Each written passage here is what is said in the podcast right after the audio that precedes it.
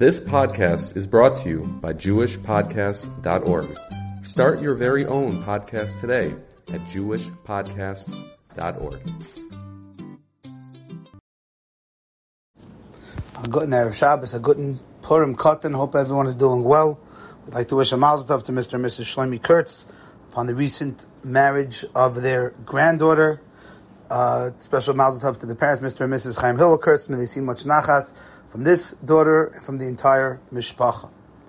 One of the things that are very popular in our world today now are influencers, motivators, people that have an ability to get followers, people to listen to them, people to watch them, people to, to hang on every word they say. It's very popular on social media. How many followers does a person have? How they can influence people. And I believe in this week's parasha, the Torah too gives us an idea how to be an influencer, how to be a motivator, but not to be a motivator for things that don't matter, not to be a motivator for things that are not important, but how to influence and motivate someone to be closer to HaKadosh Baruch Hu.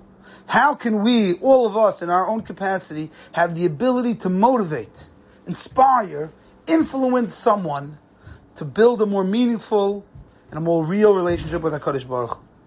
I think this appears in a couple places in this week's parasha. One place in this week's parasha, which is worth noting, is a pasuk in the beginning of the parasha. Pasuk tells us, and you should speak a kol lev. Speak to all the people who have wisdom in the heart, Hashem siv ruach chachma, that are filled with the ruach chachma. Says the Chassam Sofer something so important for chinuch, something that all of us need to remember when we're dealing with children, grandchildren, and people that we deal with on a constant and daily basis. Says the Chassam Sofer. Do you know what you're supposed to tell the Chachmei Lev? You know what you're supposed to tell them, says the Chassam Sofer? Tell them, Asher. Let them know they have talents. Writes the Chassam Sofer, if someone has a talent, let them know. Don't let make believe, no, you're not talented and play that another card. No. Let someone that has talent know that they have talent. This comes in so many different forms. If a child has a specific talent, the parent should let the kid know, Tatala, you have a talent. You're very good at writing. You're very good at this. You're very good at that. Right, Sam for that is education. Letting people know their talents, abilities, and capabilities. So many people think, no, I can't tell my child that. It's going to get to their head. They're going to become a balgaiva. Says Chassam that is the first thing in life. If you want to motivate someone, you want to influence them, let them know they have talents. Let them know they can do great things. We don't mean to lie to the children, to exaggerate. But if a child is, like the Pasuk says, has chachme leiv, let them know Hashem Let the child know you have talent. You could do great things. You have abilities. You have capabilities. That's an unbelievable way to influence someone to do great things. I believe this connects into the Megillah as today is Purim, is Purim Katan. What does Mordechai tell Esther? Mordechai tells Esther, listen, now that the decree has come down that Achashverosh wants to kill the Jews, you have the ability. You're the one who can make a difference now and go speak to him. You. And initially Esther was hesitant to go, but Mordechai said, listen, you have it. This is why you're here. Remember, maybe this is the only reason why you got to this position in the first place. That's acknowledging that she has a talent, she has a skill, and use it. That's exactly what the Chassam Sofer is telling us on this pasuk. That we have to remind ourselves, if we have talent, tell the people. This is true for children, adults, people we work with, people we know. Say, by the way, you have an unbelievable talent. You know, you can do this and you can do that. That is what enables people. That is what motivates people. That's what inspires people to do great and amazing things. But I believe this message is repeated to us yet again in this week's parsha. If you go through this week's parsha, there's basically three major themes discussed in this week's parsha. The beginning of the parsha is the menorah. Then we move on to the clothing that the Kohanim wore, the inaugurating of the Kohanim. Then the end of the parsha, all the way at the tail end of the parsha, the Torah talks about one more building that we haven't built yet, the Mizbeach for the Ketairis. And that's how Parshas Tetzava closes. And the Mefarshim are very bothered that this week's parsha is not about building. Construction was last week's parsha. In last week's parsha, we discussed about the Mishkan and the various kalim in the Mishkan. So why in this week's parsha did we decide to talk about the building of the Mizbech for the Keteris? What's its relevancy in this week's parsha? I believe the answer is maybe a little drush, but I think the answer is the following. The Torah is giving us the answer to the question we started off with. How do you become an influencer? How do you motivate someone? How do you inspire someone? The answer is exactly following this week's parsha. Beginning of the parsha, the Torah tells us about the menorah. What do we know about the menorah? The oil used for the menorah has to be pure oil. Pure. No shmarim, no particles, no mixing, pure oil. Authentic purity. Nothing less. Nothing can be used for the menorah besides for pure, the purest of the. The first drop that comes out of the, uh, the olive, that's what you use for the menorah because the menorah represents Torah. When you're dealing with Torah, living a life of Torah, it has to be pure. Without any mixed, without anything mixed in, no side agendas, pure Torah. Then we move on to the Kehanim and the Big Day Kahuna. What's so unique about the Kehanim and their clothing? What does it represent? The Kehanim represent service, servicing Klal Yisrael. The Kehanim looked at themselves as here to serve the people, not about us. The Kehanim never thought about themselves as greater, more important than us, but they looked at themselves as I'm here to serve the Jewish people. That's why their clothing represents the same attitude.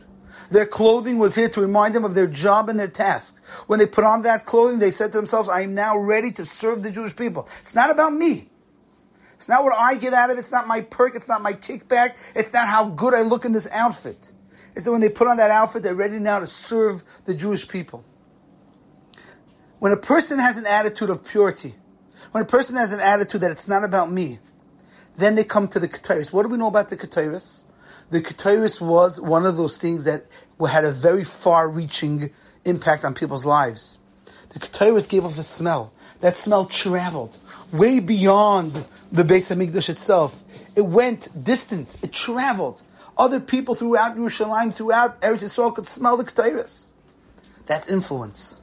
Someone does an act in the Beis Hamikdash and it's sound, it's smelled, it's felt, impacted some, somewhere else. The Ketairis was the influencer. But says the Torah, how do you become an influencer? And that's why the Torah writes it in this week's parsha. The Torah wants to know, how do you influence people? when you're like the menorah and you're like the kohanim. When you're pure and you're not thinking about yourself and you're not mixing in other agendas and you're like the kohanim in their clothing. Not about me. You want to influence another Jew? Don't make it about you. You want to inspire another Jew? Don't tell them how great you are. Live for others. Do for others. Think of others. When that's your mentality, then you'll be like the Ketairis. You'll inspire people way beyond your small area, and perhaps even beyond your lifetime. That is the power of inspiration, but it depends where it's coming from. If your motive is to inspire others to make you feel better, if your motivation is to make you bigger, if your motivation is to mix in it something else, it's not pure like the olive oil, it's no good. And if when you think about inspiring others, it's about what's going to do for me, you're not pure like the Kohanim and their begadim, it's not going to work. One of the tips they give for public speaking is if a public speaker gets up at any event and his agenda is to make himself sound great and not about inspiring his crowd and not about making a difference to someone else, if it's all about him selling sales of his books or pushing his social media, he's not a good public speaker. One of the rules is when you get up, you say to yourself, how can I teach this crowd, inspire this crowd to make them better, not to make me better?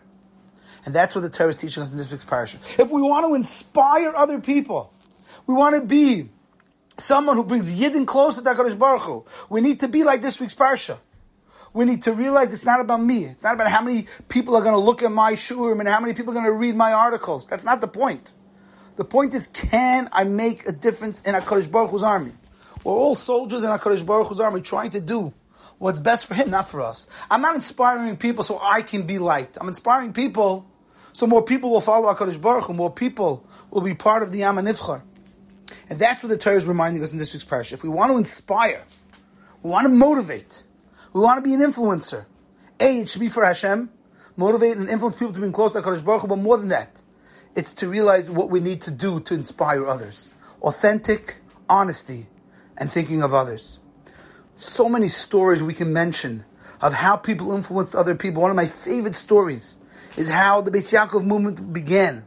What was the impetus for Sarah Schenirer to start this movement? She was in a shul on a Shabbos, Chanukah, and the Rav in the shul spoke about Yehudis, spoke about great women in Jewish history, and that inspired her to start the Beis Yaakov. Can you imagine? One Shabbos drasha where the rabbi was probably not thinking about the Beis Yaakov movement. but that inspired her. How about a fellow who built a shul? The first Orthodox shul in Dallas was built by a Jew who was inspired by standing at the Kaisel once when he was not religious, but he was there on a trip to learn about religion. And at the end of his trip, and he didn't learn much about religion, he just saw the Kaisel and he saw a Yushalmi davening. And he was so inspired by how that Yushalmi Yid davened. He said, I want to build a shul, a synagogue in my community. That was the impetus for the first shul, Orthodox shul, to be built in Dallas, Texas. That Yerushalmi Yid who was just davening. He wasn't trying to put on a show for anyone. He was just davening. All of us come in contact with people all day long from different walks of life. Some Jewish, some not Jewish, some from not. We can inspire and motivate and influence so many people.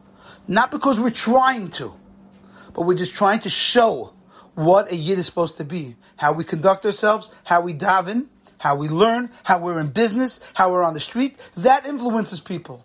People watch and people see. I told my Talmidim in yeshiva, you understand, you're under a massive microscope. Everyone's watching you. What does the Jew do? How does he do? What does he do? We're all in the position to be unbelievable motivators. We can all be fantastic influencers. If we follow the system given to us in this week's parsha. Pure like the oil. Honest and sincere. Not about us serving HaKadosh Baruch Hu for Hashem, not for us. And that way we can do amazing, amazing influence in Klal Yisrael. One of the things we're seeing now in Eretz Yisrael is an unbelievable chazara. So many people are coming back to Yiddishkeit. People are doing mitzvahs, keeping Shabbos, putting on tefillin. It's an unbelievable tshuva, chazara. We're seeing so many Jews coming back. What a kiruv movement. It's beautiful. We, we, we are, we're seeing an unbelievable movement we haven't seen in years. Yidden coming closer to HaKadosh Baruch and that's what we want to do. Mit Hashem, we should be zeichet to continue to influence people in a good way, motivate them, inspire them. Let us lead by example, and we should bring back all of Klal Yisrael, all those children that are lost from their recognition of Yiddishkeit. They don't even know they're Jewish. They have no connection. Let's bring them back by doing simple, simple acts of living regular lives through honesty, being who we are, motivate and inspire a generation. And by that, when we bring back all these lost neshamas, we'll be zeichet together to greet Mashiach, this man HaGeula. We have two months this year of Geula. We have two Adars. We can daven for the Geula. The same way the Jewish people were saved at the time of Purim. Today is a very auspicious day. Day for Purim, day for Tefillah. Mitzvah we should be zeicha to see Geula in our life, like the times of the Purim story. The ultimate Geula, the arrival of Mashiach. Have a wonderful Shabbos.